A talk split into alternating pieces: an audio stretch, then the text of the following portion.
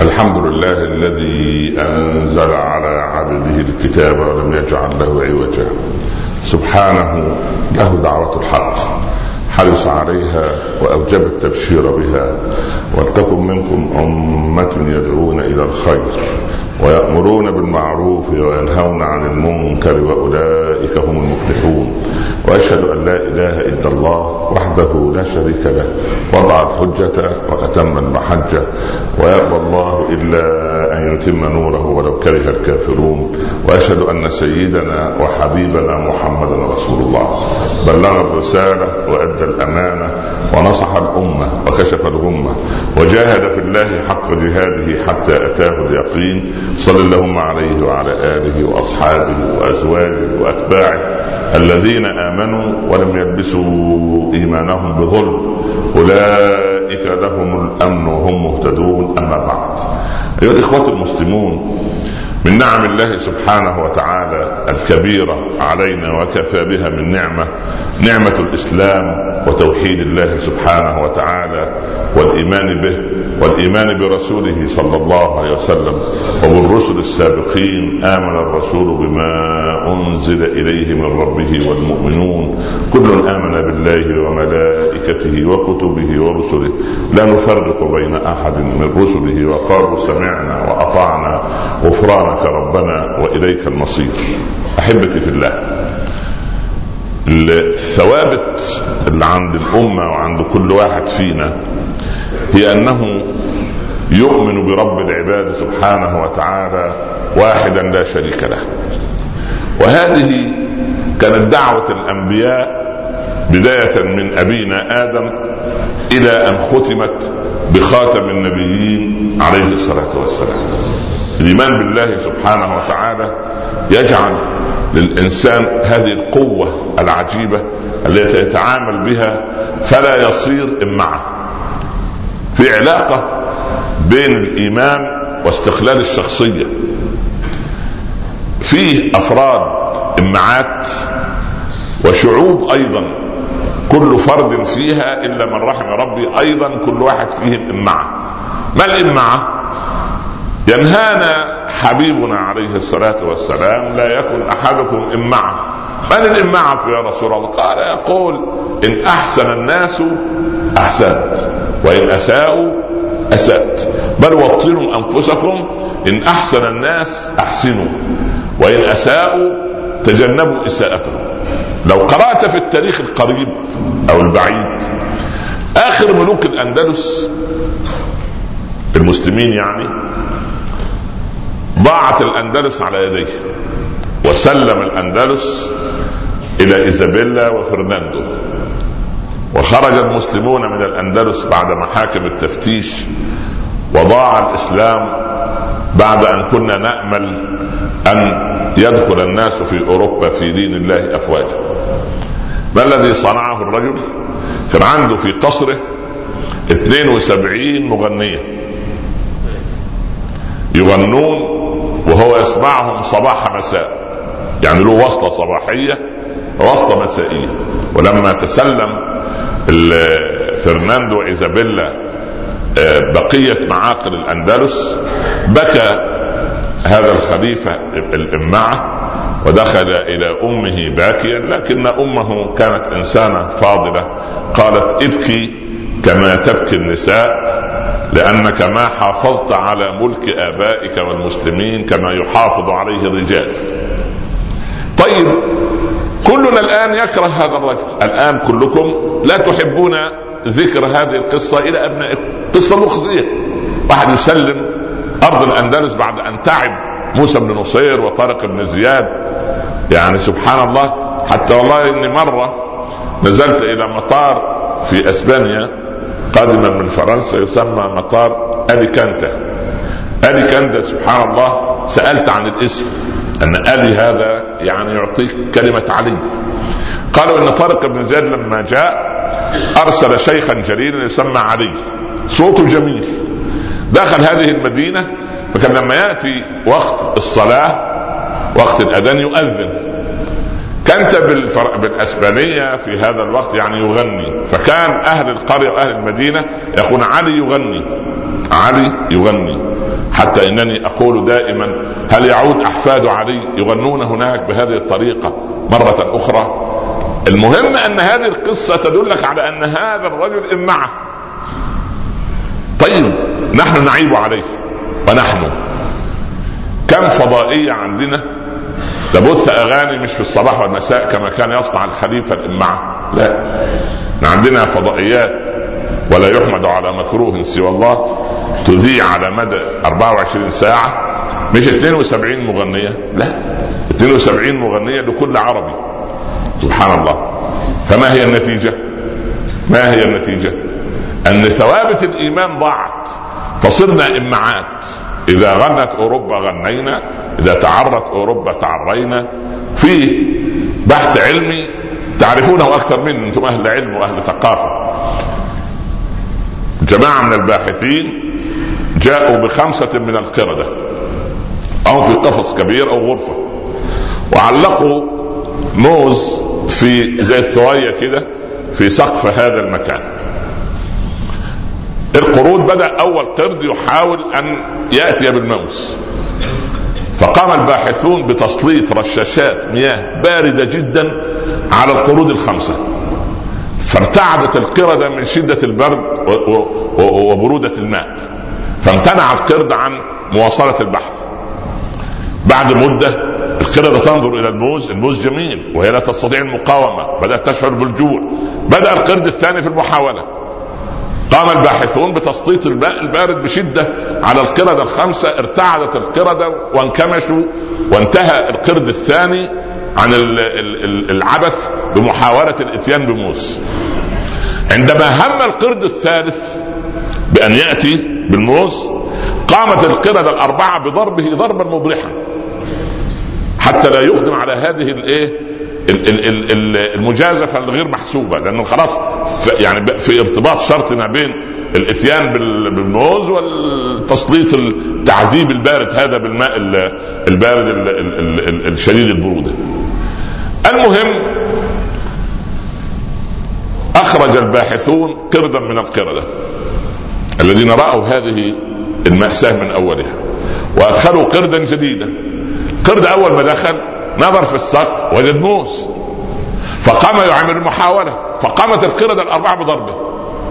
عشان ينتهي عن هذا الفعل المشين أخرجوا قردا ثانيا من الذي رأى وأدخلوا قردا جديدا. حاول نفس المحاولة. ضربته القردة إلى أن تغير الخمسة وصار الضارب لا يدري لما يضرب والمضروب لا يدري لما يضرب. نهاية القصة يعني. ما, الذي ينم عنه التجربة؟ تنم أن اللي مش ما عندوش ثوابت الامعه يعني هو يضرب. لماذا يضرب؟ لأن رأى من قبله يضرب.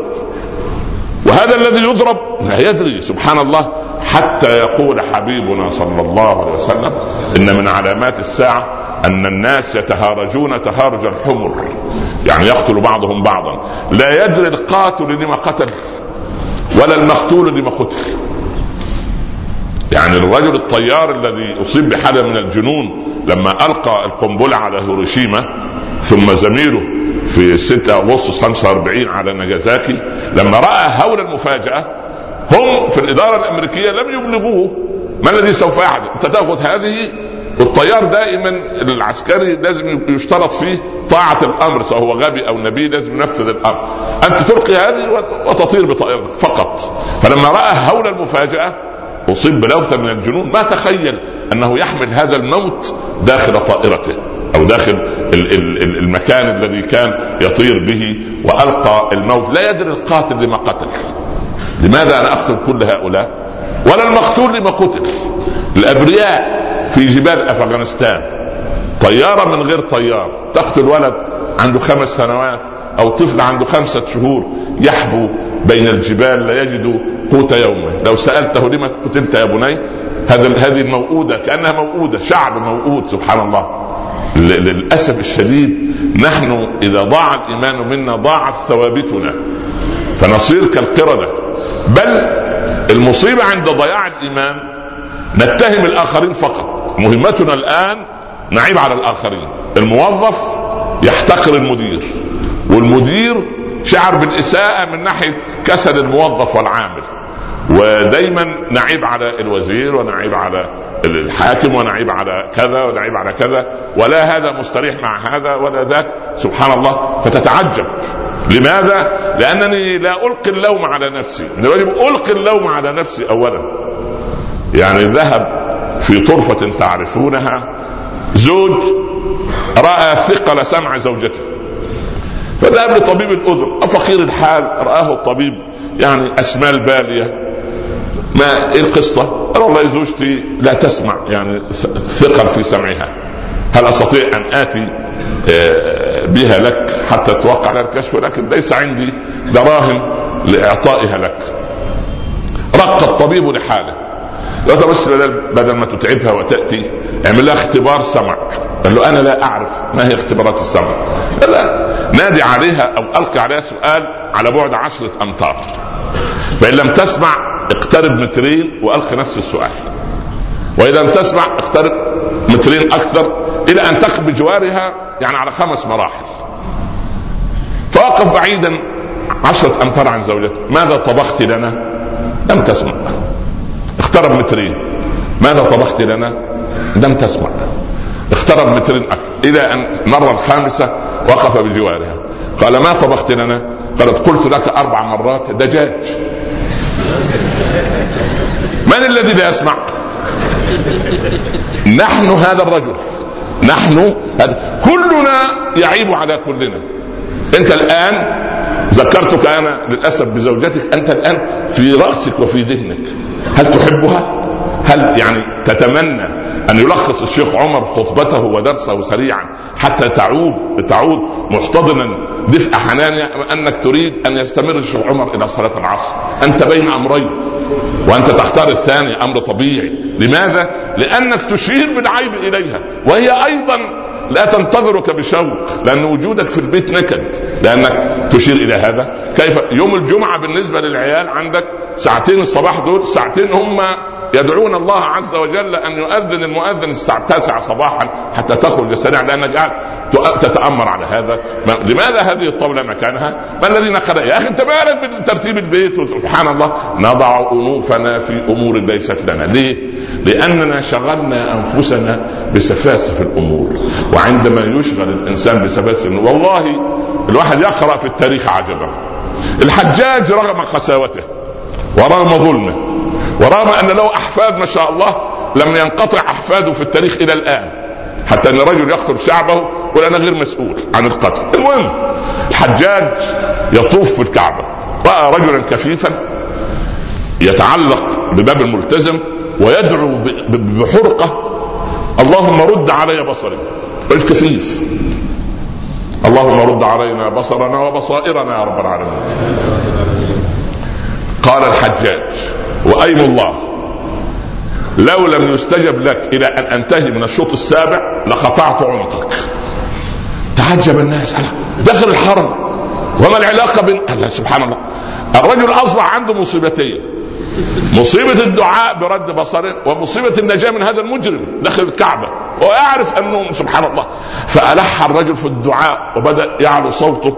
لأنه يريد أن ينجو ليس من العمى ولكن من من هذا العمى من من الحجاج وحكمه الجائر فارتج بالدعاء. سبحان الله. فاستعطف الناس دعاءه فأمنوا على دعائه. فمر الحجاج بعد شوطين ولمسه بيده وقال هكذا يجب أن تدعو الله عز وجل. يعني أنا عايزك تدعو بهذه الإيه؟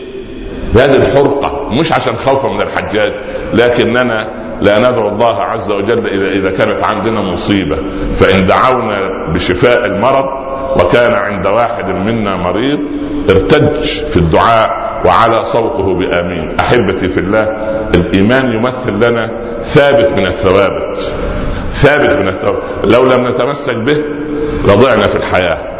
والأمم لن تحترمنا لأننا نصلي في المسجد أو نفعل كذا. لا الأمم تحترمنا إذا أفرغت صلاتنا يعني بعدا عن البغي بعدا عن الانحراف بعدا عن أن أعيب على الطرف الآخر إن كانت هذه نتائج صلاتنا احترم الناس صلواتنا.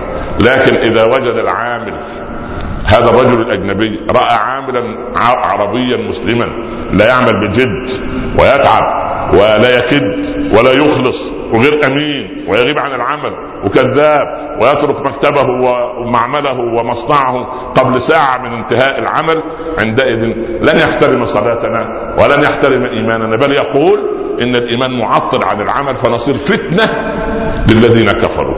ربنا لا تجعلنا فتنة للذين كفروا أن نفتنهم في ديننا وأن نشعرهم أن ديننا يدعونا إلى التكاسل كما يروننا في رمضان نتثاءب عندنا صداع لا ننتج. فسبحان الله الإيمان إنما يزيد وينقص ولكن يزيد بالطاعات وينقص بالمعاصي. اللهم زد في طاعاتنا واغفر لنا وارحمنا يا رب العالمين. أقول قولي هذا وأستغفر الله لي ولكم. أحمد الله رب العالمين وأصلي وأسلم على سيدنا رسول الله صلى الله عليه وسلم. أما بعد. أحبتي في الله الإيمان عبارة عن راحة نفس. إن جاءتك البلية وجاءك الهم فاعلم أن لك رب. يقول للشيء كن فيكون. ولا يريد منك شيئا. إنما يريد منك أن تقترب منه. وليس هذا القرب يزيد في ملكه. وليس بعدك عنه بكثرة معاصيك ينقص من ملكه شيئا. يا عبادي إنما هي أعمالكم أحصيها عليكم. فمن وجد خيرا فليحمد الله ومن وجد شرا فلا يلومن إلا نفسه. عندك ورطة مالية وسدت أمامك الأبواب. هل سد بين أو في وجهك؟ باب الله عز وجل. الإنسان كما سالوا الحسن البصري قالوا يا بصري كيف خوفك من الله؟ قال تخيل أنك ركبت البحر وتحطمت سفينتك وما بقي منها إلا نصف لوح من خشب فتعلقت به وخطر ببالك أن هناك من ينقذك. ألا يمر بك هذا الخاطر؟ قال نعم. قال خوفي من الأمواج أن تغرقني ومثل خوفي من الله عز وجل أن أغرق في ذنوبي وأملي في أن أحدا سوف ينقذني كأمل الممسك بنصف اللوح وسط الامواج أن أحدا سوف ينتشله فهذا هو رجائي في الله سبحانه وتعالى ولعلكم تذكرون قصة هذا الرجل الذي أرفأت بهم سفينة بعد أن تحطمت ولكن تعلق بلوح وصل إلى جزيرة في أيام برد شديد والرجل صعد على الجزيرة ما وجد أحدا لا إنسان ولا حيوان. فوجد زي عريش من شجر ملتف فعصنه واختبأ فيه من كثرة المطر. وبعدين جاع. مر عليه يوم ويومين فجاء على شاطئ الجزيرة وأراد أن يصطاد سمكة. يبدو أن في قدح زندا فاشتعلت النار فأمسكت في هذا العريش أو في هذا العش أو في هذا البيت المؤقت فاشتعلت النار فيه. الرجل حزن حزنا كبيرا تعب في بنائه وتعب في أن يختبئ فيه وأصبح الآن يلتحف السماء ويفترش الأرض. بعد هنيهه وجد سفينة إنقاذ آتية. ما الذي أعلمها أنه موجود؟ النار التي اشتبكت في هذا الدار أو في هذا المكان فاستدلوا على مكان بهذه النيران التي رآها هو أنها حطمت أمله في الأمن والأمان. لكن أمنه وأمانة كان في كوخه وعشه أم في سماء الله وأرضه؟ أحبتي في الله هكذا يجب أن يكون الإيمان أن تكون واثقا أن رب العباد سوف يهدي لك زوجتك المتمردة. والزوجة تشعر أن الله قادر على هداية زوجها العصبي.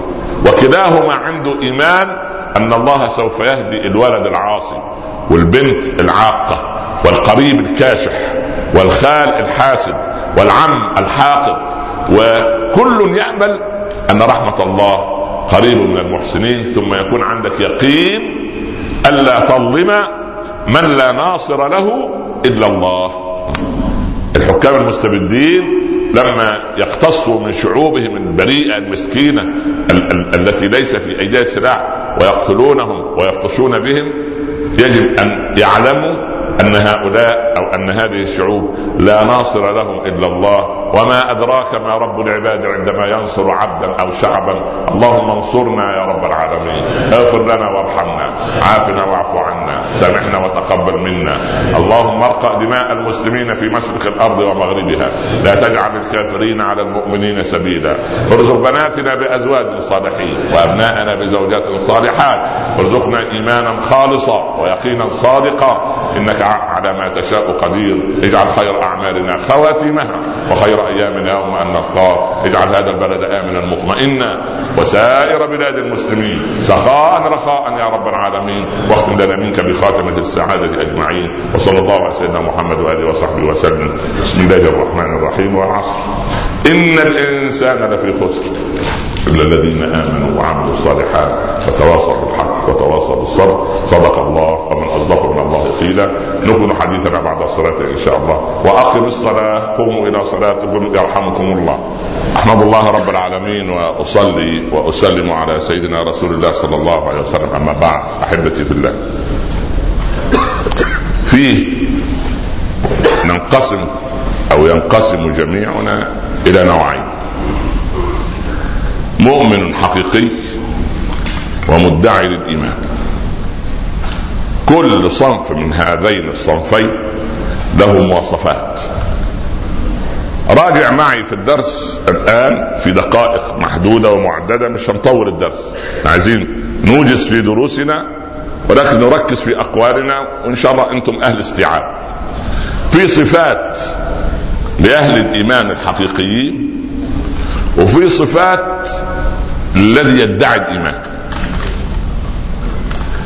إذا عشت حياتك تهتم بالشكليات وتأخذ الناس بالظن وتسيء فهم الناس ولا تلتمس لإخوانك ولا لمن يحيط بك ويتعامل معك. الأعذار فأنت لست بمؤمن إنما أنت مدعي للإيمان.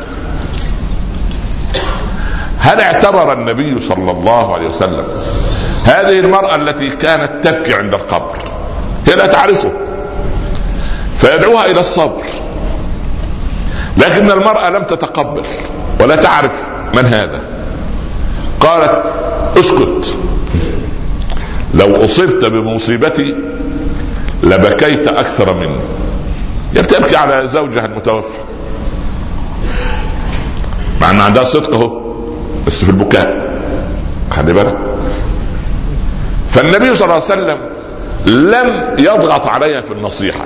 انت لما تجد اللي أمامك خلي بالك إحنا هذه لا نفهمها كثيرا بالذات مع أبنائنا وبناتنا وأزواجنا وزوجاتنا. اللي أمامي مش لا يعطيني أذنه.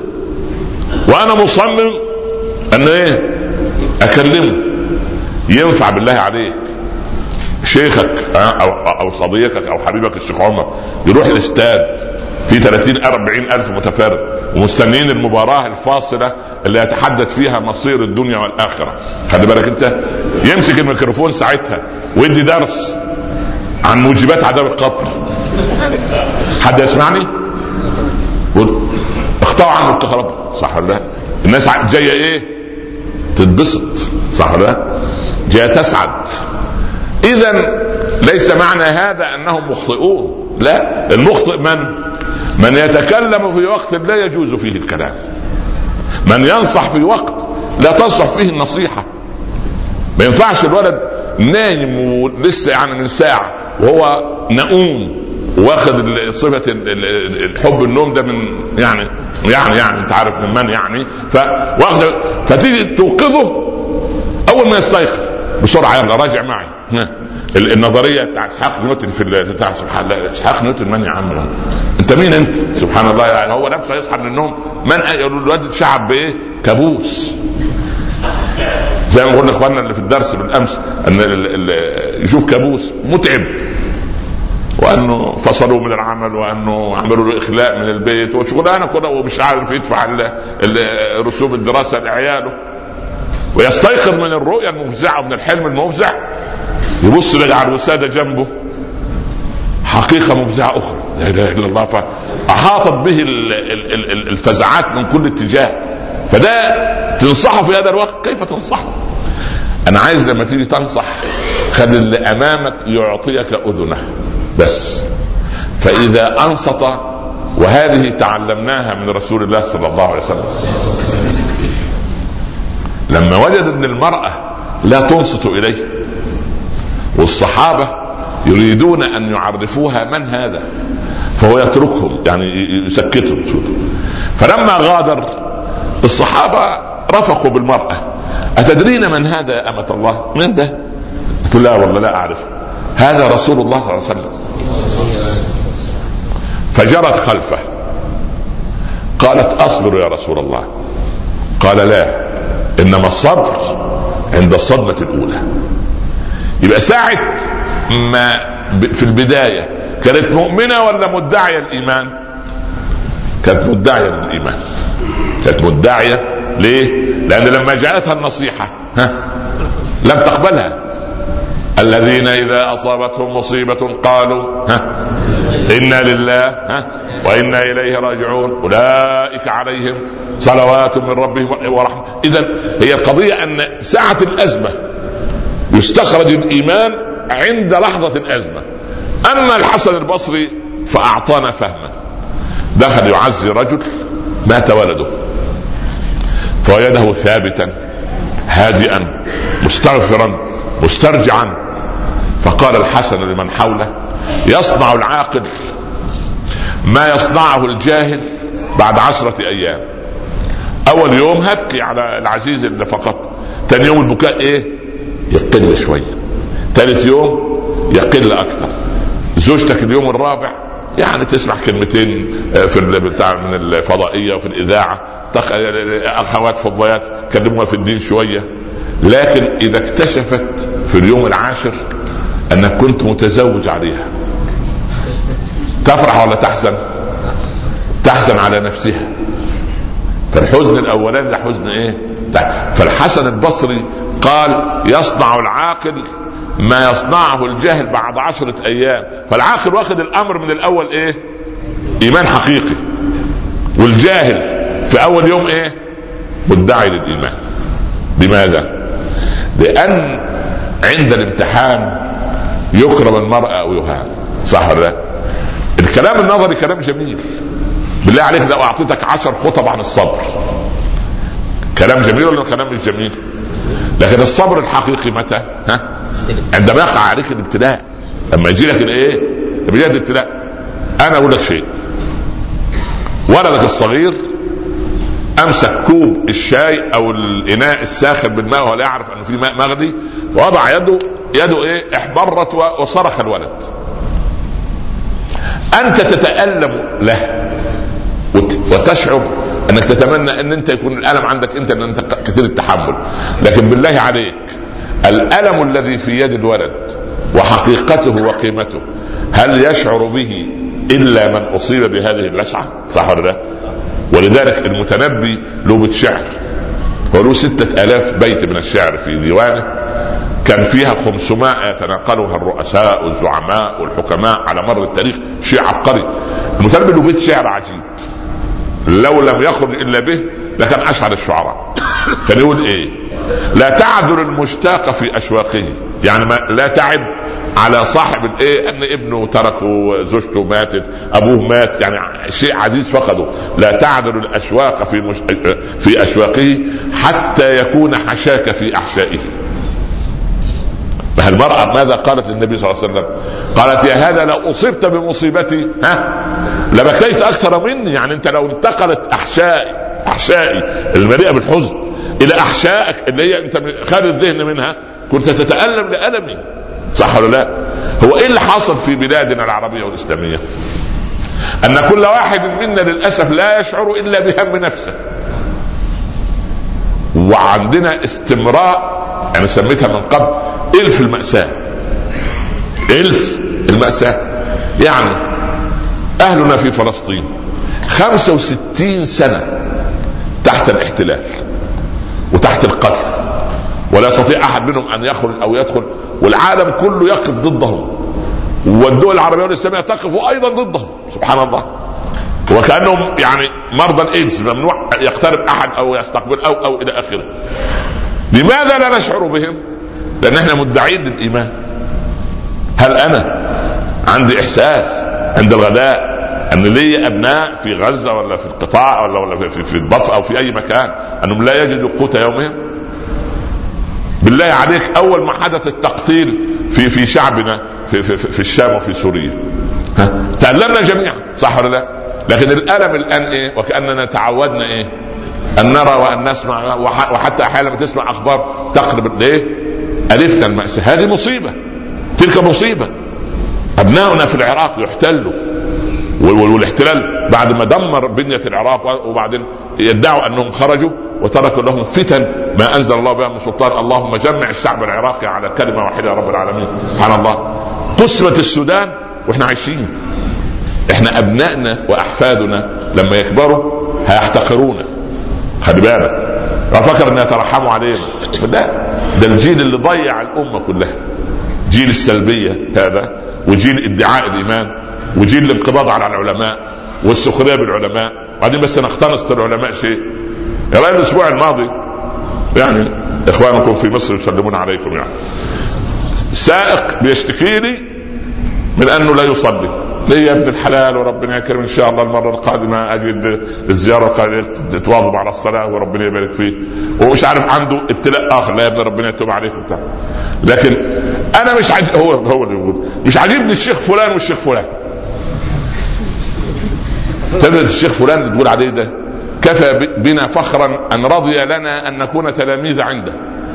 يعني أنا فخور أن هذا الرجل أجلس عند اقدامه أتعلم منه إلى الآن عنده 84 85 سنة وترك بصمة عظيمة في عالم الدعوة وعالم الفقه ولكن هو مش عاجبه. هو لا يصلي بس مش عاجبه الشيخ. حكيت لك أنا من زمان 25 30 سنة كده. لينا جيران ابنهم هي الأم يعني تربية أجنبية شوية وابنها طلع طبعا إذا كان الأم تربية أجنبية يعني المهم الولد. قالت ابني الحمد لله بدأ يصلي من شهر. ربنا يبارك لك فيه يا رب. ممكن اخليه يجي يقعد معاك بس عشر دقائق. أهلا وسهلا. فجي الولد ولد كده في الجامعة كلية اقتصاد وعلوم سياسية. قلت ما شاء الله إحنا عايزين سياسيين ما شاء الله وعايزين قلت بس شوف سبحان الله أنت ولد صالح. قال ليه؟ قلت الكرسي اللي أنت قاعد فيه ده السنة اللي فاتت بس كان قاعد فيه شيخنا الشيخ الشعراوي وهو يعني شرفنا بزيارته العجب بعد ستة أشهر الكرسي ده كان قاعد فيه الشيخ الغزالي والعجب الأسبوعين الماضيين كان الكرسي ده قاعد فيه الشيخ القرضاوي يرد على اولادي يقول إيه؟ بس أنا القرضاوي ما يعجبنيش الواد لسه بيصلي الأسبوع اللي فات ولسه ما فيش له قلت له ولد بيت أمك؟ قال لا توكل على أمك ده ينفع فيه التعليم ده؟ طب أنا ضايع وقت مع تعرف بتوع أنا تقع تبعت لي أرسطو ولا أفلاطون ولا مش عاجبه لا أصل القرضاوي والغزالي بيبيحوا الأغاني. أغاني مين يا ابن أم؟ أغاني نزل يا حبيبي. إحنا إحنا نرسلها نلحن مع بعض لا حول ولا قوة إلا بالله. فالكارثة الكبرى أن هذا الولد لما يكبر هيبقى بنفس المرض. نفس المرض. لأنه نبت يعيب على الآخر. وهذا هو ادعاء الإيمان. أنا عايز أكلفك بواجب واحد. الله يرضى عنك. ان كنا من أهل الدنيا إن شاء الله. والأسبوع القادم. الأسبوع ده خليه واجب. ألا تعيب على الآخر. الله خليها واجب بس مش دون نكتر عليك الواجب. انت قلت لنا قبل كده كلفنا بواجب. هو ده الواجب الأسبوعي. لا داعي لأن تعيب ايا كان.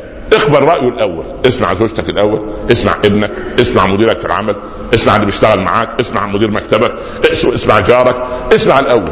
ولا تعب عليه خذ كلامه على محمل الصدق والجد وترجمه. والله تجد راحة نفسية عجيبة أن تقبل الآخر. والله إن قبلنا الآخر الله عز وجل خلقنا مختلفين. قال ربنا خلقهم مختلفين ولذلك خلقهم ولا يزالون مختلفين ولذلك خلقهم يعني إيه خلقهم؟ خلقهم مختلفين كي يتواصلوا. لأن لو كلنا يا راجل ده رجل زار آه، اليابان زميل لي زار اليابان من من مدة يعني. واحد ياباني يقول له يا أخي والله أنتوا العرب عجب قال ما نعرفكوش من بعض كلكم شكل واحد. أنت ياباني كلنا إحنا شكل واحد. طب إزاي؟ أمال هو الياباني شكل واحد؟ فهو يرى هذا هو هو يرى هذا. يرى إن إحنا كلنا كعرب سمت واحد مع إن إحنا ما شاء الله لا قوه إلا بالله لكن هو يرى هذا يرى أن اليابانيين مختلفين ويرى أن العرب هم اللي مش مختلفين يعني إقبلها منه إقبلها هو بهذا المنطق يعني هو بهذا المنطق يعني يصل الأمر بالحكومة اليابانية بتعطي من السنة قبل الماضية دورات مكثفة للموظفين والعمال تقنعهم بفائدة أن الموظف يأخذ أجازة. خلي بالك من القضية. يعطون دورات. وإحنا بنقنع في الزبون إنه يشتغل إيه؟ يعني أنا في الدرس الامن قلنا ان دولة من الدول العربية المحترمة يعني اكتشفوا ان الموظف فيها بيشتغل 27 ثانية. بيتعب والله الله يعين فالراجل في الكاريكاتير راسم من يومين موظف اثنين إخوانه بيسندوه اليمين والشمال مودينه على المستشفى. خير اشتغل 29 ثانية اليوم سبحان الله. فتعب وكل وراح غرفه الإنعاش ده إنعاش. هذه كارثة. فصلنا العمل عن الإيمان وهذا ادعاء العمل هذا ادعاء الإيمان. إحنا لما آمنوا وعملوا الصالحات مش آمنوا بس آمنوا فقط ما ينفعش آمنوا وعملوا الصالحات. ولذلك أنت إن أصابتك ضائقة أو ضيق صدر اوعى تفكر أن فتحك للقنوات وتقليبك في هو ده اللي يريحك. لا. تعال إلى بيت الله واقعد كده لوحدك واركن ظهرك على العمود صلي ركعتين قضاء حاجة وقول استغفر كده بينك وبين الله اعتكف ربع ساعة بس في بيت الله. وانت الحمد لله في دولة مساجدها لا تغلق. وهذه نعمة من النعم. كم من بلاد تغلق مساجدها بعد الفراغ. لا والله المساجد مفتوحة. ادخل اجلس كده بينك وبين الله سبحانه وتعالى. والله سوف يفك كربك عندئذ يعود إليك الإيمان الحقيقي. اللهم ارزقنا إيمانا صادقا يا رب. وإخواننا الحقيقة في مصر يعني مش عارف بيغبطوكوا على إيه. إحنا بنغبط إخواننا في دبي اللي بيحضروا وبيسمعوا. والحمد لله إحنا مكثنا معهم أربعة أيام. أعطيناهم بفضل الله 16 محاضرة 16 محاضرة. بفضل الله سبحانه وتعالى تشوفوها كلها على القناة المصرية. كل يوم جمعة إن شاء الله الساعة السادسة ونصف توقيت الإمارات. كل جمعة تشوف هذه الحلقات وترى وجوه إخوانكم منفعلين ومتأثرين. بس المهم يكون عاملين وأنتم وأنا قبل ذلك. نسأل الله أن يتقبل منا ومنكم. إن شاء الله نلقاكم الجمعة القادمة بإذن الله. السلام عليكم ورحمة الله وبركاته.